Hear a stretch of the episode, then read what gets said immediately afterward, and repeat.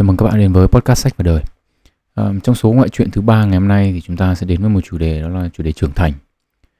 Thi thoảng vào Facebook ấy, thì tôi thấy có mấy cái post như kiểu là trưởng thành là khi chúng ta biết thế này, hiểu thế nọ, chúng ta làm được cái này, chúng ta biết tránh cái kia. À, một vài ví dụ mà tôi kiếm được trên uh, Google và Facebook thì nó như này.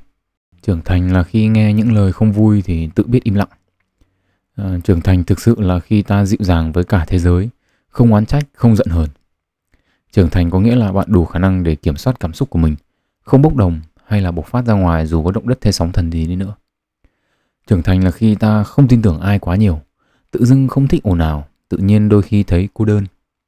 Hay hơn nữa thì có trưởng thành là khi bố mẹ cho yêu nhưng lại méo có người yêu. À, hoặc là trưởng thành là khi một năm chụp một cái ảnh. Đấy. Tôi thì có khi cả năm chụp được đúng một cái trưởng thành hay không thì vẫn thế. Um, Tôi thì từng đã bị đánh giá là trẻ con, à, chưa lớn, chưa trưởng thành trong nhiều năm liền. Tôi thì phải cái là nóng tính. À, cứ mỗi lần nóng tính mà cư xử không phải phép ấy, thì sẽ bị gọi là trẻ con, là chưa lớn.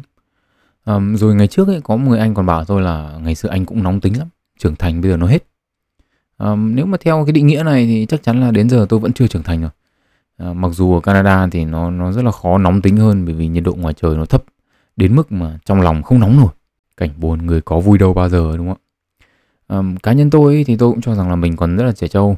Um, tôi vẫn còn ham chơi tôi vẫn còn tò mò về cuộc sống. Tôi vẫn hỏi những cái câu hỏi mà nó rất là ngu ngơ vu vơ mà nó ngớ ngẩn. Um, về mặt xã hội thì tôi vẫn mù mờ như là một thằng trẻ con ấy. Tức là tôi không biết nhiều cái lễ nghi mà đáng ra tuổi này phải biết. Um, tỷ dụ như là tôi chẳng biết đám cưới hay đám hỏi thì có những cái việc gì phải làm. Ờ, mà hay là thậm chí là bạn bè mà có người thân mất ấy, thì tôi cũng chưa bao giờ nói được một cái câu chia buồn cho nó tử tế cả. Ờ, vì thực sự là tôi cũng không biết phải nói cái gì. À, trái với nhiều cái định nghĩa về trưởng thành được nhắc đến là trước ấy thì cái tôi của tôi nó vẫn còn ở đấy. Tức là tôi vẫn chỉ biết quan tâm đến bản thân mình thôi. À, vẫn chỉ biết đi mây về gió. À, vậy thì câu hỏi mà tôi đặt ra đấy là thế tôi lại thì tôi đã trưởng thành chưa? À, tra từ điển tiếng việt ấy, thì trưởng thành có một vài nghĩa. Đầu tiên ấy là trưởng thành là sự phát triển đầy đủ hoàn chỉnh về mọi mặt. À, nếu mà nói về mặt sinh học thì tôi nghĩ là chắc là tôi cũng phát triển khá là đầy đủ rồi. Um, não bộ là cái mà phát triển chậm nhất thì cũng sau 25 26 tuổi là hoàn thiện. Um, tôi thì có chậm hơn người khác vài năm thì bây giờ cũng thể tự tin là não cũng đã phát triển tới bến rồi. Um, định nghĩa thứ hai của uh, cái từ trưởng thành này là đã lớn khôn và đã tự lập được. Um, tôi thì cũng tự lập được rồi. Uh, lớn khôn thì nó thật là chung chung quá. Lớn thì chắc là cũng có nhưng mà khôn thì cũng chả biết là có hay không um, không thấy có cái hệ quy chuẩn nào để đo xem là mình có khôn hay không. Thế nên là dựa trên những cái định nghĩa mà tôi tìm được ở trên từ điển ấy thì vẫn không xác định được là mình đã trưởng thành hay chưa. Um, thế nhưng mà có một cái điều mà tôi băn khoăn từ rất là lâu rồi. Đấy là trưởng thành có hết nóng tính thật không? Um, đã khá là nhiều năm kể từ lần đầu tiên tôi nghe câu nói đấy. Và cho đến giờ phút này thì tôi thấy mình vẫn vẫn chưa hết nóng tính. Chính vì thế tôi lại đặt câu hỏi ngược lại là những người bảo tôi rằng là lớn lên là hết nóng tính ấy, giống như kiểu là họ nói những câu như kiểu là ngày xưa anh cũng nóng giống em trưởng thành hết chẳng hạn. Thì câu hỏi tôi đặt ra là họ có nóng tính thật không? À, hay là tôi tôi xin phép là dùng từ ngữ ờ, có phần dân dã ở đây là hay là họ chỉ bốc phét thôi? À, thú thật đến tuổi này rồi thì tôi cũng phải công nhận là người lớn hay bốc phét thật. À, ngày xưa thì cứ ngỡ cô giáo thầy giáo mình giỏi lắm. Họ nói hay và họ biết nhiều thế cơ mà. À, nhỡ mà có không biết cái gì mà hỏi lại thì thì họ trả lời là ô thế mà cũng phải hỏi à? Sao dốt thế? Về nhà không học bài à?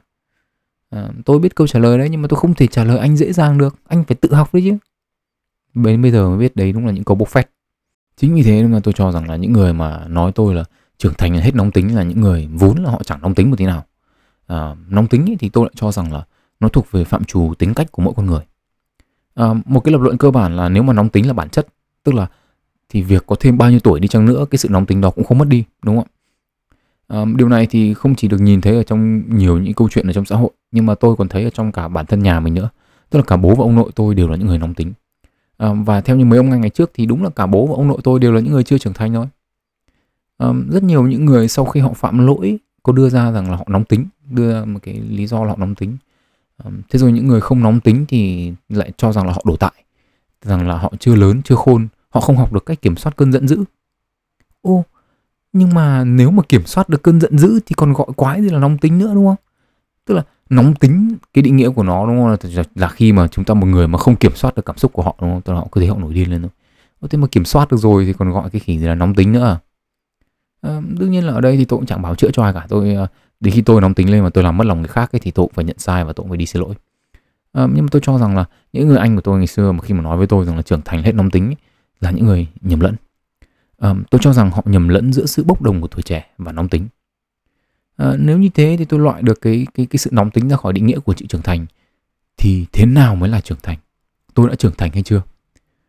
Thú thật câu trả lời là tôi cũng không biết nữa. Nhưng mà thay vì là theo đuổi một cái định nghĩa mà nó không rõ ràng thì tôi sẽ nói về những cái điều mà tôi đã trải qua những cái mà tôi học được và chúng thay đổi cái suy nghĩ của tôi như thế nào về cái việc uh, trưởng thành.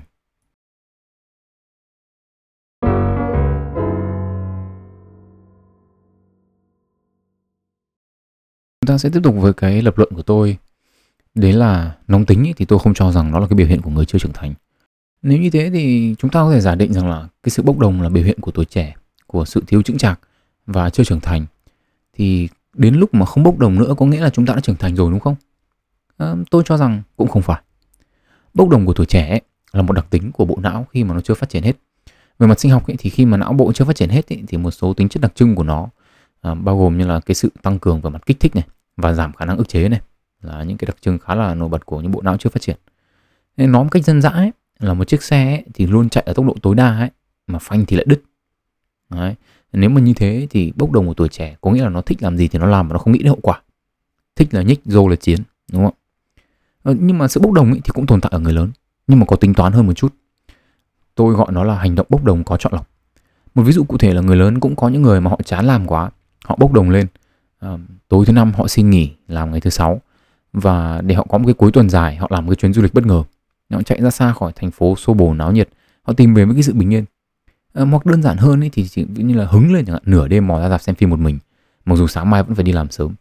À, những cái hành động bốc đồng này ấy, thì nó, nó có thể nói dùng một cái từ văn hoa hơn một chút đấy là nó là một cái sự khoái lạc nho nhỏ của bản thân ấy. tức là sự tự thưởng. À, mà trên thực tế thì nó không ảnh hưởng đến người khác cả vậy thì bốc đồng nó không phải là yếu tố đặc trưng của người chưa trưởng thành. Bốc đồng tuổi trẻ thì là biểu hiện của sự chưa trưởng thành. Tức là mặc dù chúng ta sử dụng cùng một cụm từ nhưng mà bản chất của nó thì khác hẳn nhau. Thế thì cái cái cái suy nghĩ tiếp theo của tôi đấy là thế thì nếu mà nếu bây giờ cái bốc đồng tuổi trẻ là biểu hiện của sự chưa trưởng thành thì nếu mà tôi hối hận về cái sự bốc đồng của mình thì nó có phải là biểu hiện của sự trưởng thành không? À, với tôi ấy, thì hối hận là khi mà ta nhận ra hành vi của ta làm là sai và ta mong muốn là ta có thể làm khác đi tôi thì tôi chưa bao giờ tôi hối hận về những việc mình đã làm. Uh, trừ một việc duy nhất. À, nhưng mà thú thật ấy, thì là cho đến giờ phút này ấy, thì tôi cũng không chắc là việc tôi làm có sai thật không. Nguyên nhân mà tôi không chắc là tôi có sai thật không ấy, thì cũng là lý do vì sao mà tôi không bao giờ tôi hối hận về việc tôi làm. À, đấy là khi mà ta thường hay dùng cảm xúc trải nghiệm và suy nghĩ của tương lai để chúng ta nghĩ về thời quá khứ. Tức là khi chúng ta nghĩ về một cái việc gì chúng ta hối hận ấy, thì chúng ta dùng những cái cảm xúc ở thời điểm hiện tại để chúng ta đánh giá hành động trong quá khứ tại thời điểm mà ta đưa ra quyết định mà sau này ta nuối tiếc ấy thì cái cảm xúc của ta nó khác cái trải nghiệm của ta nó khác và cái suy nghĩ của ta nó khác. Um, chính vì thế nên là khi mà nghĩ về quá khứ ấy, thì tôi cho rằng tại cái thời điểm ấy tôi đưa ra quyết định tốt nhất có thể dựa trên những cái gì mà mình biết. Um, nếu mà bây giờ già hơn một chút rồi chúng tôi biết nhiều hơn một chút rồi thì rõ ràng là cái nhận định về thời điểm đó của tôi nó cũng đâu còn đúng nữa. Chưa kể là um, hối tiếc một cái quyết định đã qua rồi thì để làm cái quái gì? À, nó có thay đổi được gì đâu. Um, thế thì có một buổi học của trên lớp à, tôi cũng không nhớ vì sao là tôi nói về chủ đề này nữa. Nhưng mà tôi đưa ra cái quan điểm này. Tức là cái quan điểm là tôi không hối tiếc về những cái gì đã xảy ra mà tôi đã làm ấy. À, có một cậu bạn học cùng với tôi thì cũng đồng tình. Và cậu ấy nói rằng là cậu ấy cũng không hối tiếc những quyết định mà cậu ấy đưa ra. Thế tuy nhiên ấy thì thầy của tôi phản ứng khác. À, ông thầy người Hàn Quốc của tôi thì có nói rằng là làm gì có quyết định đúng hay sai để mà hối tiếc. Đúng hay sai nó chỉ mang tính chất tương đối thôi. Vì chúng tùy thuộc vào góc nhìn và văn cảnh tại thời điểm đưa ra quyết định ở đây thì đầu tiên là tôi phải nói với các bạn là tôi rất là dị ứng với câu làm gì có đúng và sai. Cái gì cũng mang tính chất tương đối, đây là cái câu mà tôi rất là ghét. Ví dụ như là bây giờ một cộng một thì bằng hai hay là bằng tương đối hai? Ờ, ra đường mà thấy tờ 500 nghìn nằm dưới đất mà không nhặt thì là ngu hay là tương đối ngu? Ờ, bạn nào mà chọn tương đối ngu là sai hẳn luôn đấy nhé không phải là tương đối sai đâu. Ờ, thế thì ông thầy của tôi thì ông có tiếp tục, ông ấy nói là một người phải đi ăn trộm bánh mì về cho mẹ đang đói chẳng hạn, rồi người đó bị ông chủ tiệm bánh đánh thì ai đúng ai sai? Tức là ông chủ tiệm bánh thì có thể không hối tiếc lúc đánh kẻ trộm. Nhưng mà nếu mà giả sử khi ông ấy biết cái hoàn cảnh của tên trộm ấy thì có thể là ông ta sẽ hối tiếc. Và hối tiếc ở đây ấy, có nghĩa là không có nghĩa là ông ấy nói là ông ấy cho rằng là cái quyết định đó là sai. Mà hối tiếc ấy, là vì lúc đó ông ta có thể đưa ra một cái quyết định tốt hơn. Tức là khi mà hối tiếc về một cái quyết định nào đó ấy, thì đừng nói rằng quyết định đó đúng hay sai mà hãy nói là nó có thể tốt hơn như thế nào hay là nó có thể tệ hơn như thế nào. À, sau đó ông thầy thì có đưa ra ví dụ ờ, về đúng sai trong văn cảnh nghiên cứu nhưng mà thú thật là tôi cũng chẳng nghe thêm một cái chữ nào nữa. Um, tôi lúc đấy thì tôi chỉ ngồi và tôi nghĩ được rằng là nếu mà đây là định nghĩa về hối tiếc mà tôi chọn ấy thì trong đời tôi thực sự là có rất là nhiều hối tiếc. Um, tôi hối tiếc vì ngày trước tôi đối xử với những người bạn gái cũ của tôi không được tốt.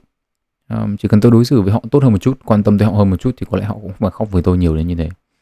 Um, tôi hối tiếc vì những ngày còn đi học tôi không cố gắng hơn nữa. Nếu mà tôi cố gắng hơn một chút ấy, điểm tốt hơn ấy, thì có lẽ tôi đã tự tin hơn là bản thân mình và cũng có đủ năng lực để theo đuổi cái lĩnh vực mà tôi yêu thích um, tôi hối tiếc vì tôi đã không học cách chi tiêu tốt hơn. Nếu mà tôi biết tiết kiệm hơn một chút thì có lẽ là bây giờ tôi cũng đỡ, đỡ phải lo lắng về mặt tiền bạc. Um, có rất là nhiều giai đoạn trong cuộc sống của tôi mà có lẽ tôi cũng chỉ thiếu một chút thôi là tôi có thể khá hơn rồi. Cố một chút nữa là tôi có thể có thành tựu. Vậy thì đến khi mà biết hối tiếc thì tôi đã trưởng thành chưa? Tôi cho rằng ấy, thì đến khi mà biết hối tiếc ấy, thì tôi chỉ lớn hơn một chút thôi. Nhưng lớn hơn ấy, thì không phải là biết hối tiếc mà là khi tôi thay đổi được cái góc nhìn của tôi về một vấn đề. Và với tôi ấy, thì lớn hơn ở trong trường hợp này ấy, là không còn nhìn vào hối tiếc như là một vấn đề trắng đen rõ ràng mà nhìn nó ở những cái khoảng màu ở giữa ở những cái màu ghi và màu xám.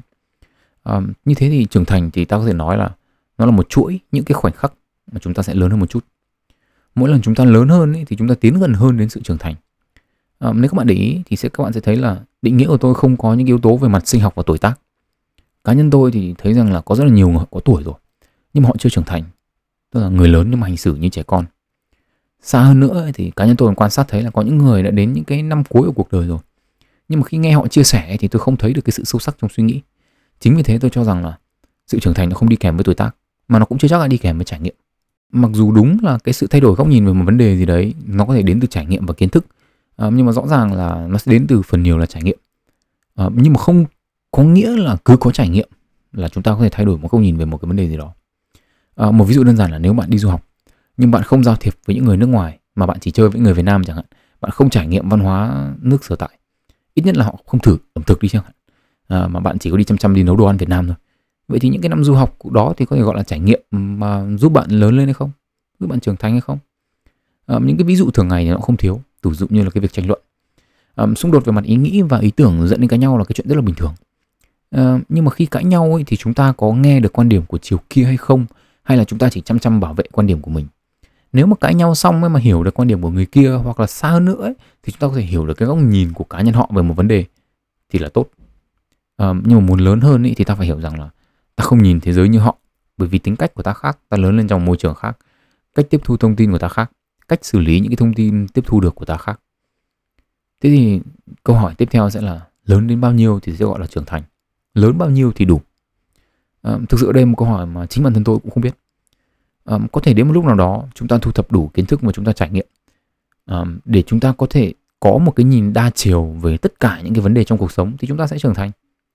Hoặc là có thể đến khi nhắm mắt xuôi tay ấy, thì chúng ta vẫn chỉ là những cái đứa trẻ to đùng lớn mãi nhưng mà chưa trưởng thành trong một cái thân xác già nua mà thôi.